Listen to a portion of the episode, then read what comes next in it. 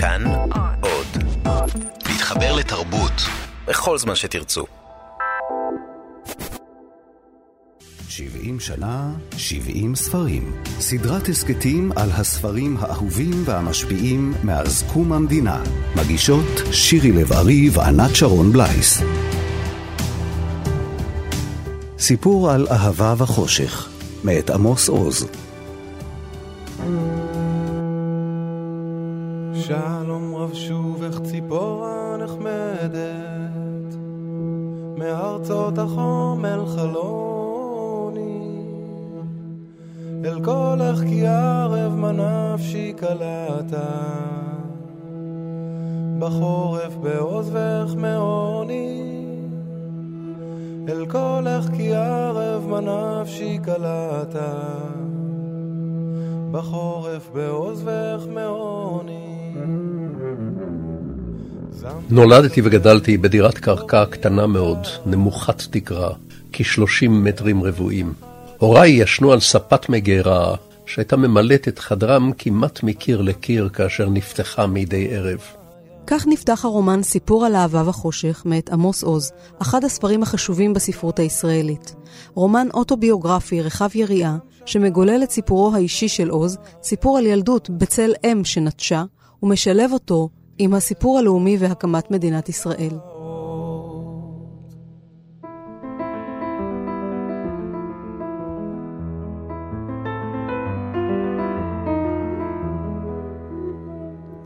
הספר הזה יצא לאור אחרי עשור לא קל בקריירה של עוז. בשנות ה-90 הוא כבר היה סופר חשוב בארץ ובעולם, הסופר הישראלי.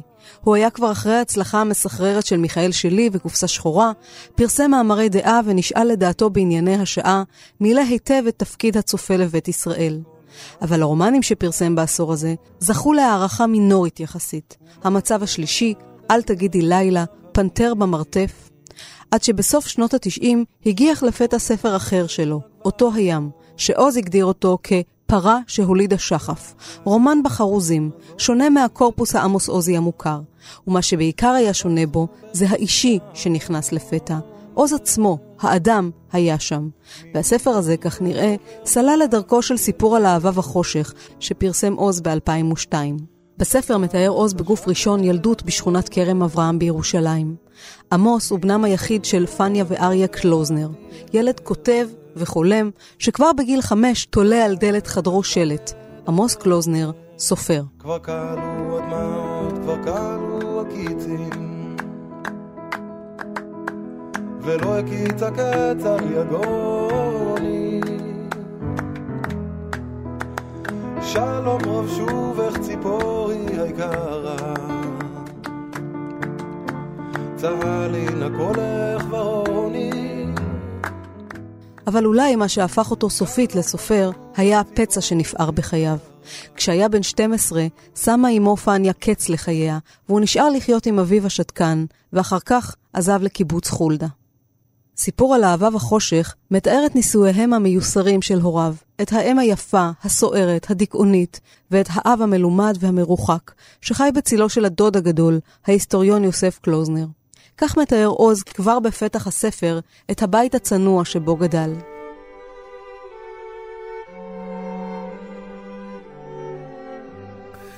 הייתה זו דירה מרתפית. קומת הקרקע של הבניין נחצבה אל תוך צלע ההר. ההר הזה היה השכן שלנו שמעבר לקיר. שכן כבד, מופנם, חרישי, הר קשיש ומלנכולי, בעל הרגלי רווק קבועים. תמיד הקפיד על שקט גמור, הר מנומנם כזה, חורפי. אף פעם לא גרר רהיטים, לא קיבל אורחים, לא הרעיש ולא הטריד. אבל דרך שני הקירות המשותפים לו ולנו, היו מחלחלים אלינו תמיד, כמו ריח עובש קל ועקשן, הקור, החושך, הדומייה והלחות. של השכן האגמומי הזה. כך יצא שלכל אורך הקיץ היה נשמר אצלנו קצת חורף. אורחים היו אומרים, כל כך נעים אצלכם ביום שרב, כל כך קריר ורוגע, ממש צונן. אבל איך אתם מסתדרים כאן בחורף? מה, הקירות לא מעבירים? החלב לא קצת מדכא כאן בחורף?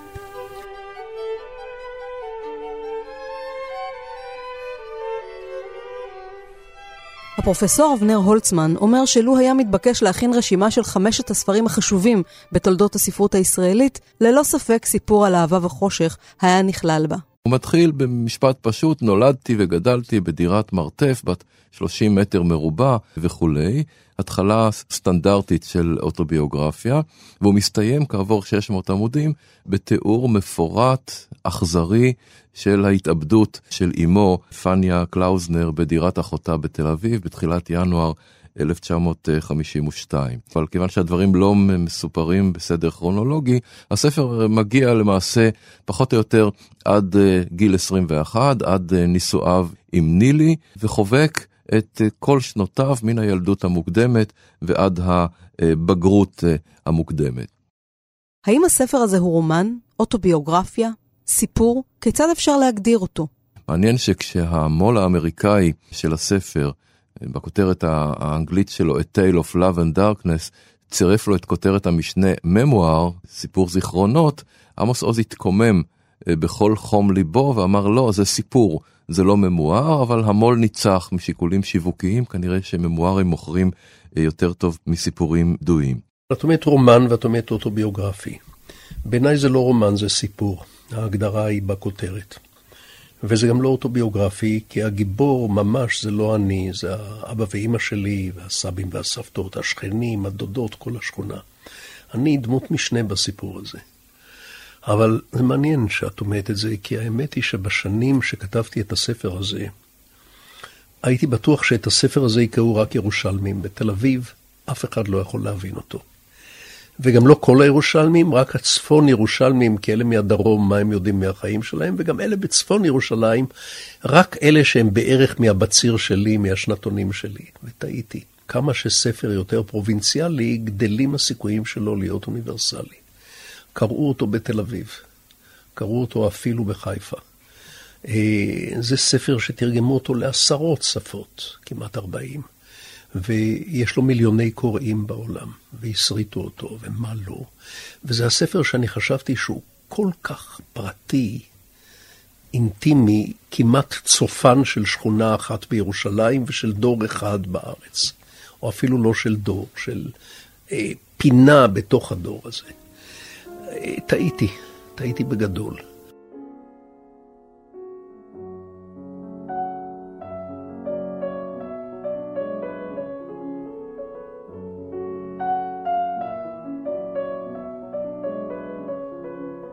בעצם אני כתבתי את הספר הזה אחרי הרבה מאוד שנים שבהן הייתי מלא כעס גם על אמי שאיבדה את עצמה לדעת כשהייתי בן 12 וחצי. כאילו שהיא בגדה בנו, כאילו שהיא ברחה עם מאהב ולא השאירה אפילו פתק. היא שתמיד אמרה שמי שעוזב את הבית אפילו לשעה, משאיר פתק תחת האגרטל לאן הלך, מתי ישוב. שנאתי אותה נורא, שנאתי את אבא שלי, חשבתי שיש בו משהו נורא מפלצתי, אחרת אישה נפלאה כזאת לא הייתה טורקת את הדלת ועוזבת אותו. לא ידעתי מה, אבל בטח יש שם איזה מפלצת. והכי מכולם שנאתי את עצמי, כי חשבתי, אם אימא שלי קמה ועזבה אותי בלי מילה, כנראה שאני בלתי נסבל. כנראה שאני כל כך נורא שאף אחד לא יוכל לעולם לאהוב אותי. אפילו אמהות של רוצחים ואנסים אוהבות את הילד שלהם. אפילו אמהות של נאצים. אפילו חתולה אוהבת את הגורים. אם אימא שלי קמה והשאירה אותי בלי מילה, אני בלתי אהיב לצמיתות. אז שנאתי גם את עצמי, גם האשמתי את עצמי. אם רק הייתי עושה שיעורים כמו שצריך, ולא הייתי מתעצל להוריד את הזבל אחרי ארוחת ערב, את האשפה, אז היא בטח הייתה נשארת. אבל עם השנים, במקום הזעם והעלבון והתסכול, באו סקרנות, אמפתיה חמלה והומור. ואלה ארבעת הכוחות שהניעו את היד הכותבת הזאת בזמן שכתבתי את אהבה והחושך. לא תמצאי פה אפילו גרם אחד של מרירות.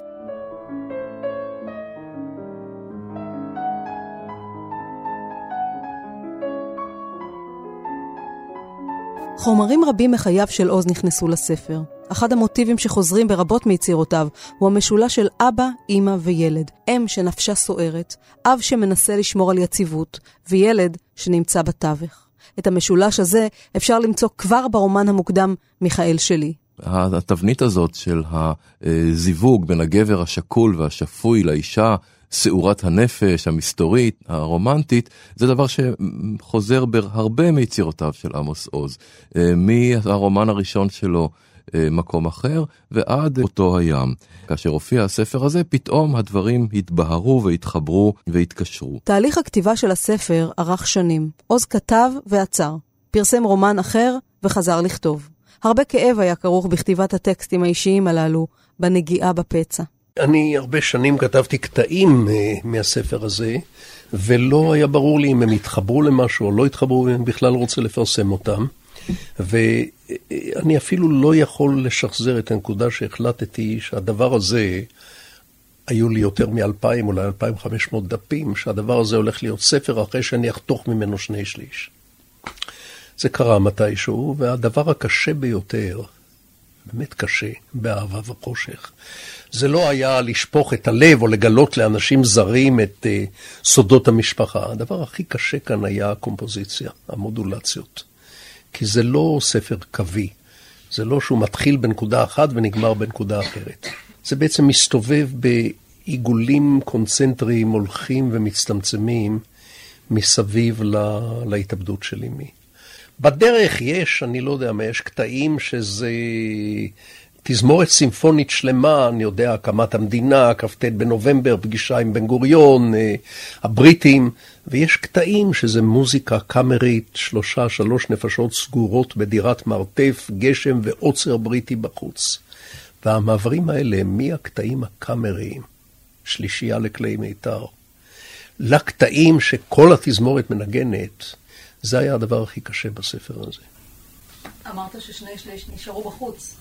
מה יש בשני השלישים האלו? על זה אני לא אספר לך. סיפור על אהבה וחושך זכה להצלחה עצומה בישראל ובעולם.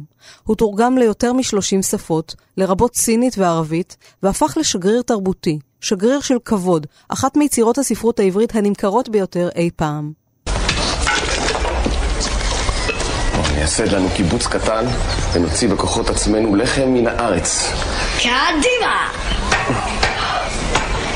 אתה יודע, קדימה זה אומר להתקדם, או לפנים.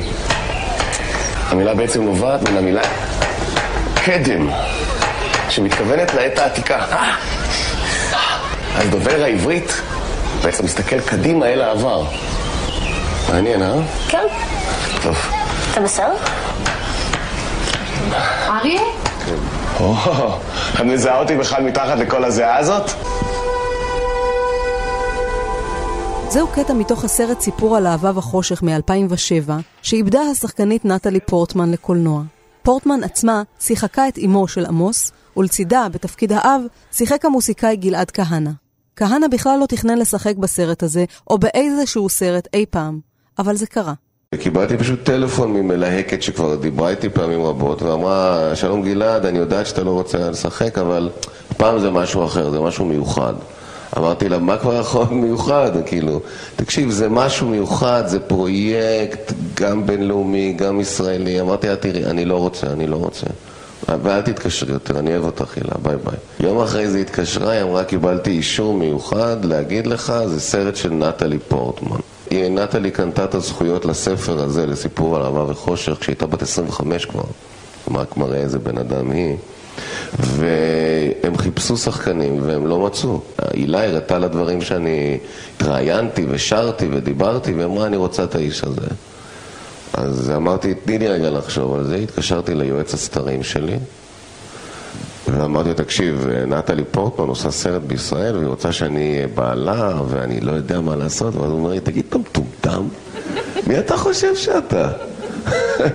והלכתי יום אחרי זה לאודישן, והיה נורא ואיום.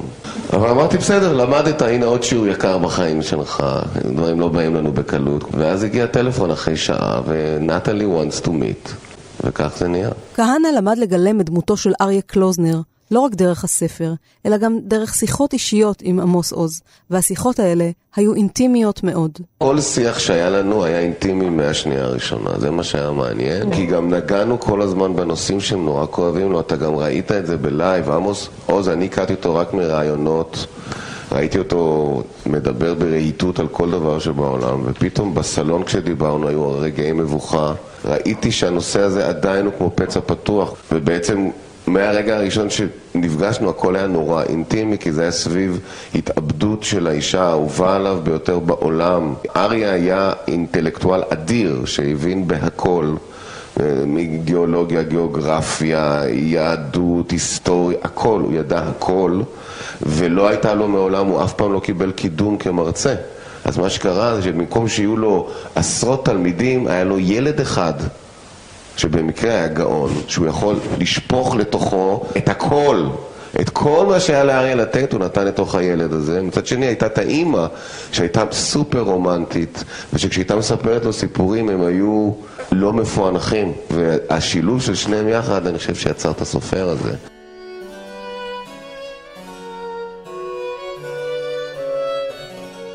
כשיצאתי אחרי הפגישה איתו שהייתה בשבילי מאוד מרגשת כי הוא באמת איש אה, יוצא דופן ממש לפני שהוא סגר את הדלת הוא גם עשה כזה ואתה דומה לו וסגר את הדלת. אבל היה רגע אחד שאני לא אשכח שיש את הסצנה שעמוס הקטן עוזב את אבא שלו באוטובוס, כאילו עמוס עוזב לקיבוץ וזו סצנה מאוד מאוד קשה, כי באמת הילד עוזב אותך והוא עוזב את הכל. הוא לא רק עוזב אותך, הוא גם עוזב את כל מה שאתה השרשת בו. ואני באמת הייתי נורא עצוב בסצנה הזאת. אני גם לא שחקן, אז אני לוקח הכל נורא אישי. ונגמרה הסצנה וירדתי מהאוטובוס, יש רחוב כזה של שנות ה... את יודעת, של אז, שנות ה-40, אוטובוסים תקופתיים, כולם לבושים, כל הרחוב תקופתי, ואני הולך ומתרחק מהסט בעצם. וממש מרגיש שנופלת עליי עצבות נורא גדולה ואז פתאום אני רואה את עמוס מתקרב אליי, לא ידעתי שהוא בכלל על הסט הוא אמר לי, ראיתי עכשיו את הסצנה. החזרת אותי ליום שבו עזבתי את אבי. והוא עומד מולי ואנחנו פשוט מתחבקים. והרגשתי שאני מנסה לנחם את הילד שלי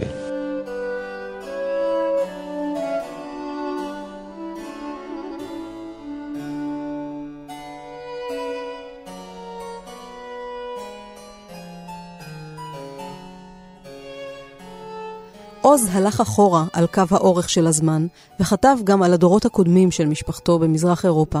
אבל הוא הלך גם על קו הרוחב של הזמן, ותיאר את ישראל המנדטורית של ילדותו, החיכוך עם ערביי הארץ, הרגעים ההיסטוריים שהובילו להקמת המדינה ושנותיה הראשונות של ישראל. הוא מתאר בחדות הבחנה, מהולה באמפתיה ובהומור, דמויות מחיי החברה הארץ-ישראלית של אותם ימים, אנשי רוח ופוליטיקאים שבהם נתקל, למשל את ההיסטוריון, שהוא גם דודו, יוסף קלוזנר, את ידידו יריבו, הסופר שמואל יוסף עגנון, שהתגורר בסמוך אליו, את ראש הממשלה הראשון, דוד בן גוריון, שהתכתב עם הילד עמוס קלוזנר מעל דפי עיתון דבר והזמינו לפגישה. וכמובן, את אהבתו הראשונה של עוז, המשוררת זלדה, המכונה בהברה אחת מורה זלדה, שלימדה אותו תנ"ך בכיתה ב'. ילדותו של עמוס עוז עברה בשנים הסוערות של מלחמת העולם השנייה, המאבק לעצמאות, ושיא השיאים מהבחינה הזאת הוא התיאור של ליל כ"ט בנובמבר. וזה מוליך לאחד הרבדים העמוקים בספר, וזה הרובד הציוני. הוא בהחלט תיאר את הספר הזה כאפוס ציוני שנישא על כתפיהם של פליטים, נרדפים, מגורשים, משפחת אה, קלאוזנר, משפחת מוסמן, משפחת אה, הוא מתאר אותם כיהודים שבעצם אה, נפלטו מאירופה, גורשו מאירופה, ושום מקום בעולם לא הסכים לקלוט אותם, אלא ארץ ישראל. עוז אומר שבכלל לא התכוון לייצג אף אחד, ודאי לא דור שלם. אני הייתי לגמרי מרוכז באמת בתנועות הדקות, מי אמר, איך ישבו, מה אכלו, איך ריהטו, למה התגעגעו, מה צנזרו. כנראה שיש פה גם הטרגי-קומדיה של מהגרים בכל מקום. אפילו אמר לי אדם אחד, אני זוכר את שמו, אני לא אגיד, על מדרגות האוניברסיטת בן גוריון בבאר שבע. הוא אמר לי, אני קורא את סיפור על אהבה וחושך, ואני לא ידעתי שאשכנזים כל כך דומים למזרחיים. אז כנראה זה עוד פעם אנחנו חוזרים לעניין של כל הסודות שלנו עם אותו סוד. אני עם הספר הזה כאילו קדחתי בחצר שלי קידוח משפחתי בשביל הנכדים שלי, שלא הכירו את ההורים שלי. אפילו הילדים שלי לא הכירו בעצם את ההורים שלי. קדחתי בחצר קידוח פרטי, וכאילו שהמקדחה פתאום פגעה באיזה עורק של מתח גבוה, ומהמון חלונות התחילו להבהב אליי אורות כאלה, והמון אנשים ממקומות רחוקים, הם אמרו, אבל זה גם עליי, זה גם עליי. זה שימח אותי, אבל גם הפתיע אותי מאוד, לא הייתי מוכן לזה. עוז נחשב מאז ומתמיד לקולה של ההגמוניה, קול האליטה, זה שמדבר בגוף ראשון רבים, יודע מה נכון, יפה בלורית וצח לשון. היום, במושגים של מדעי החברה, היו מכנים אותו גבר אשכנזי לבן. הרומן יצא לאור בשעה שבספרות הישראלית כבר החלו להישמע קולות אחרים. לא מהמרכז, אלא מהשוליים. ספרות של בני הדור השני למהגרים, מזרחים, נשים, דתיים, והנה לפתע מתברר שגם סיפורו של המנצח הוא סיפור פצוע. הגם שהוא מתרכז בסיפורם של יהודים אירופאים, הוא חושף את חייהם הצנועים, השבורים, של מהגרים באשר הם. הפרופסור אבנר הולצמן בהחלט רואה בספר הזה מייצג שכבה מסוימת בחברה הישראלית, האשכנזים המייסדים, שהיום זוכים לקיתונות של ביקורת חברתית. נאמר את זה בצורה קצת אה, מחוספסת, זה סיפורו של השבט האשכנזי. הוותיק, אלה שהיו כאן ב-14 במאי 1948, בתוך אותם 600 אלף יהודים אה, בארץ ישראל, שבשנות כתיבתו של הספר של עוז חשו את עצמם קצת אה, נדחקים, מובסים מפני הנרטיבים של השבטים האחרים בישראליות. אה, זה ניכר היטב בספרות העברית, אלה השנים שבהם עולה ספרות הנשים וספרות המזרחים והערבים ומהגרים, עד שנגיד השכבה המייסדת של ישראל חשה את עצמה נדחקת אל השוליים וזוכה לכינויי גנאי שהאליטה הישנה הוא הוא רק מן המתונים שבהם. סיפור על אהבה וחושך הוא גם סיפור חניכה של אומן. הוא מספר לנו כיצד נולד סופר. באמת אנחנו מתוודעים כאן לביוגרפיית הקריאה שלו, לאגדות שאימו סיפרה לו בילדותו, לסיפורי מסתורין ואגדה, נגיד בנוסח פרגינט של איבסן, ההשפעה המוקדמת החזקה מאוד של סיפורי עגנון, במיוחד הסיפור בדמי ימיה שעמוס עוז קרא אותו כל השנים כסיפור שמדבר בעצם אה, אה, על אימו, ועד מקורות השראה שלא ידענו עליהם לפני כן, כגון אה, ספר סיפורים בשם ווינסבורג אוהיו של סופר אמריקאי שרווד אנדרסון, שעוז אומר, הוא בעצם שפתח לי את היד הכותבת, הוא זה שאפשר לי לקבל לגיטימציה לכתוב על, על מקום קטן, על אנשים של כל ימות השנה, ולהבין שזה החומר שממנו עשויה ספרות גדולה, נאמר ספרות אה, נוסח אה, צ'כוב. סיפור על אהבה וחושך פתח פתח לכתיבה אישית, אוטוביוגרפית. הספר הזה הוא גם שיאו של גל, שאפשר לקרוא לו הגל האוטוביוגרפי, שמסתמן בסיפורת הישראלית, נאמר מתחילת שנות התשעים, והוא הניב ספרים כמו מקדמות של סמך יזהר, סיפור חיים של אהרון אפלפלד, פוסט מורטם של יורם קניוק, ואולי החשוב מכל, הספר חבלים של חיים באר, שעמוס עוז עצמו העיד שזה אולי הספר שכאילו נתן לו את הלגיטימציה לגעת באופן ישיר בחומרים הכאובים והטראומטיים של חייו אה, שלו. בהקשר הזה אולי כדאי להזכיר מאמר מרתק של יגאל שוורץ, שפשוט קיבל מהמחבר אה, שק שלם של מכתבי קוראים שהגיעו אליו אה, בעקבות הספר, הוא קרא מאות מכתבים, הוא מיפה אותם, מיין אותם, ניתח אותם והביא את הממצאים בצורת מאמר שמביא את תגובותיהם הישירות של קוראים על הספר. אה, זה ספר שנגע עמוק בליבם של הקוראים ונעשה עד מהרה לספר פולחן.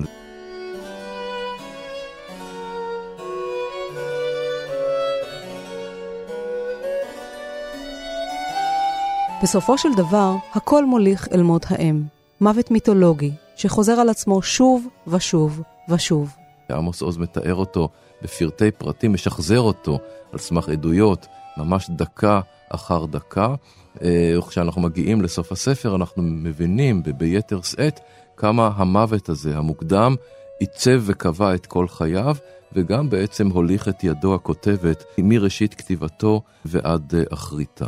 כפי שכתב עוז במיכאל שלי, דרך הגיבורה חנה גונן, אני כותבת מפני שאנשים שאהבתי כבר מתו. נראה שהכתיבה של עוז היא אנדרטה של מילים, נוגדת שכחה ומוות, סם חיים. תראי, את אומרת את זה במילים גדולות מאוד, כתיבה סם חיים נגד המוות. אני אגיד לך את זה במילים קטנות. דיסקט גיבוי.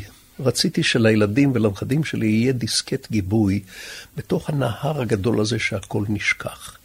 והיה לי חשוב להציל כל מיני דברים מהציפורניים של הזמן, חלק מהם גם דברים נורא יומיומיים וטריוויאליים, איך בישלו, מה קנו בחנויות, איך הם התגעגעו בסתר אל הנופים של הארץ הישנה שהם השאירו מאחריהם, ולמה צנזרו את זה מהילד.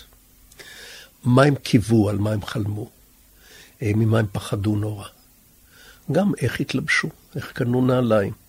דיסקט גיבוי, 600 עמוד זה הרבה, אבל זה כלום. מה שעזר לעוז למלא את פערי המידע בסיפור שלו, היה גם משהו שאפשר לקרוא לו זיכרון גנטי. סופרים זה אנשים בעלי מום שנולדים עם הראש והצוואר מסובבים אחורנית. סיפור, עצם ההגדרה של המילה סיפור זה היו היה. אם אני מספר באיזה מקום באהבה וחושך, אני לא זוכר איפה, על מה שהלך בין סבא לסבתא שלי במיטה הרבה שנים לפני שנולדתי, הרי לא היו אז מכשירי הקלטה או טלוויזיות במעגל סגור, אין לי תיעוד. אם הייתי שואל את סבא מה אתה וסבתא עשיתם במיטה, הייתי חוטף את סטירת הלחי של חיי. אבל היה לי מקור אמין לגמרי. אני פניתי לגנים שלי, של עצמי, ואמרתי ככה, גנים יקרים שלי, ספרו לי בבקשה מה סבא וסבתא עשו במיטה 20 שנה לפני שנולדתי. והיות והגנים שלי זה הגנים שלהם, קיבלתי תיאור שאם הייתי מכניס את כולו, היה באמת ספר כחול אמיתי. הכנסתי רק קצת. הפעולה שפעלו הספרים על עמוס עוז בילדותו, היא אותה הפעולה שפועלים ספריו עלינו, הקוראים שלו. יש בהם תבונה רבה, הם ידידים טובים, והם לעולם יישארו איתנו.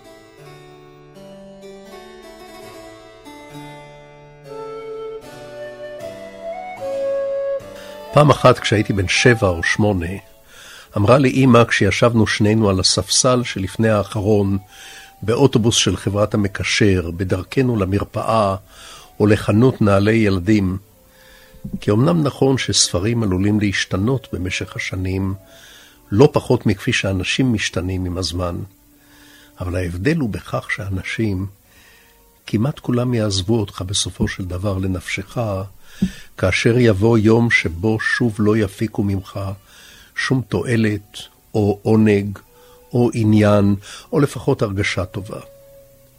ואילו הספרים לעולם לא ינטשו אותך. אתה אותם ודאי תעזוב לפעמים, ואחדים מהם אתה ודאי גם תעזוב לשנים רבות או לתמיד. אך הם, הספרים, גם אם בגדת בהם, הם לעולם לא יפנו לך עורף. בדומייה שלמה ובענווה הם ימתינו לך על האצטבה. אפילו עשרות שנים ימתינו, לא יתלוננו. עד אשר לילה אחד, כשתהיה פתאום זקוק לאחד מהם, ולו גם בשלוש בבוקר, ולו גם יהיה זה ספר שאתה הזנחת אותו וכמעט מחית מלבך במשך שנים על שנים, הוא לא יחזיב אותך, כי אם ירד מן האצטבה ויבוא להיות עמך ברגע קשה, לא יתחשבן, לא ימציא תירוצים, לא ישאל את עצמו אם כדאי לו ואם מגיע לך ואם אתה עדיין מתאים לו, אלא יבוא מיד כאשר תבקש ממנו לבוא. במובנים רבים, סיפור על אהבה וחושך הוא ספר שמגדיר אותנו, יהודים ישראלים. אבל לא רק אותנו, אלא בני אדם בכלל, כי אין אדם שלא יודע כאב מהו, חושך מהו, ואהבה מהי. והספר הזה של עוז מנסח את זה בצורה היפה ביותר האפשרית. בגן מוקסם יושב איש מפוכח, חציו מואר, חציו שכח, אמו קראה לו מחלון של שינה. אך הוא לא ישן, ולכן לא פנה.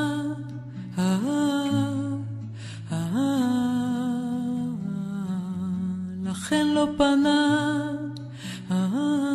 עד כאן התוכנית על הספר, סיפור על אהבה וחושך מאת עמוס עוז. כאן באולפן, שירי לב-ארי. ויצא לבדו אל מחוץ לגדר, חציו הוא חציו אחר, ואהב סיפור אהבה מפורסם, ומאז לא שב אל הגן המוקסם.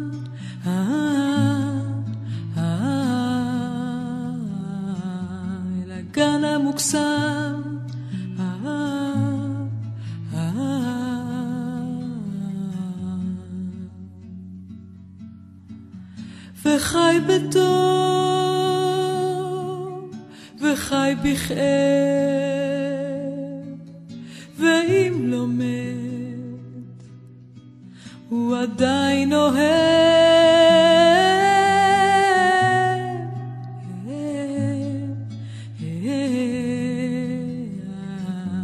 עדיין אוהב.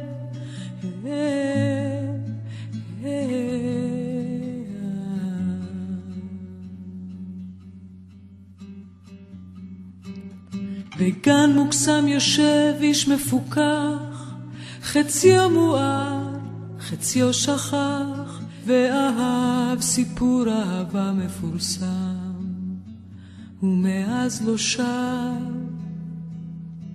אל הגן המוקסם.